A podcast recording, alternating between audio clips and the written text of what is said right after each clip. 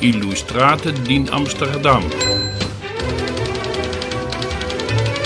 În Franța, Italia și Spania, natura moartă cu flori nu i-a preocupat prea mult pe pictori, cel puțin nu înainte de secolul XVIII. Nu era un gen care să îi atragă pe cei care de obicei comandau operele de artă, cu precădere biserica și casa regală. În țările de jos însă situația este cu totul alta. Clienții obișnuiți ai pictorilor sunt înlocuiți cu cetățenii noi republici.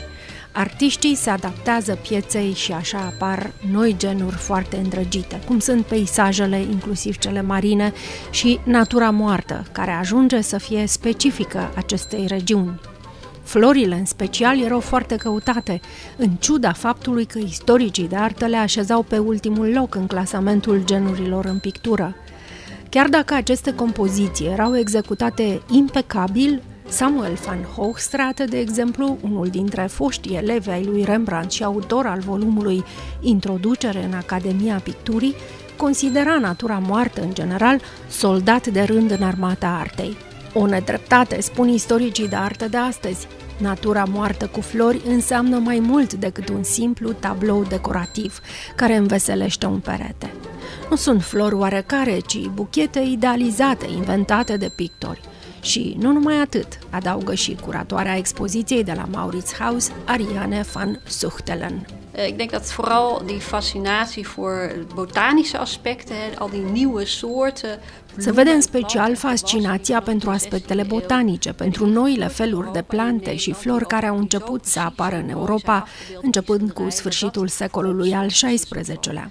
Sunt foarte exact reproduse în aceste picturi. Florile se ofilesc repede, astfel că aceste compoziții erau asociate cu efemeritatea vieții.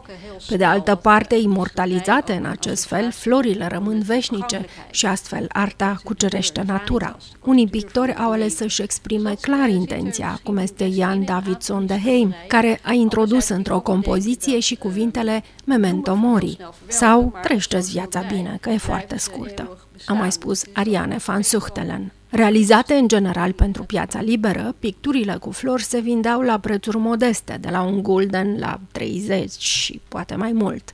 Sumele mari obținute de câțiva pictori nu erau altceva decât excepții.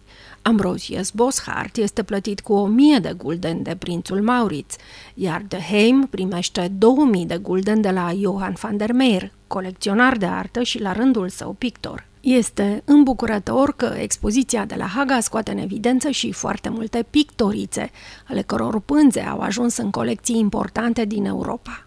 Din nou Ariane van Zuchtelen. En dan begint het met uh, Jan Breugel uit Antwerpen, Ambrosius Bossart uit Middelburg, Tonul l-a dat Jan Bruegel în Anver, Boschart în Middelburg, dar și Clara Peters, tot în Anver, care dintr-o dată începe să picteze flori. Vorbim de sfârșitul secolului al XVI-lea. Van Heim se remarcă mai târziu în secolul XVII, cu flori care nu mai stau cu minții în vază, ci au un aspect mai sălbatic.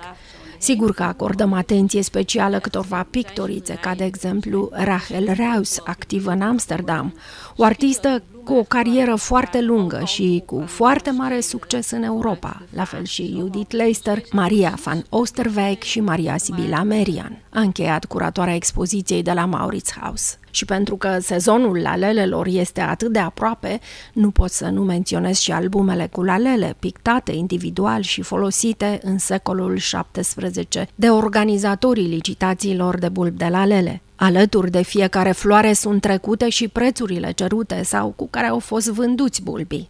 De exemplu, 3000 sau 4200 de guldeni. Un preț uriaș dacă ne gândim că venitul unui brutar, să zicem, era de aproximativ 300 de guldeni pe an.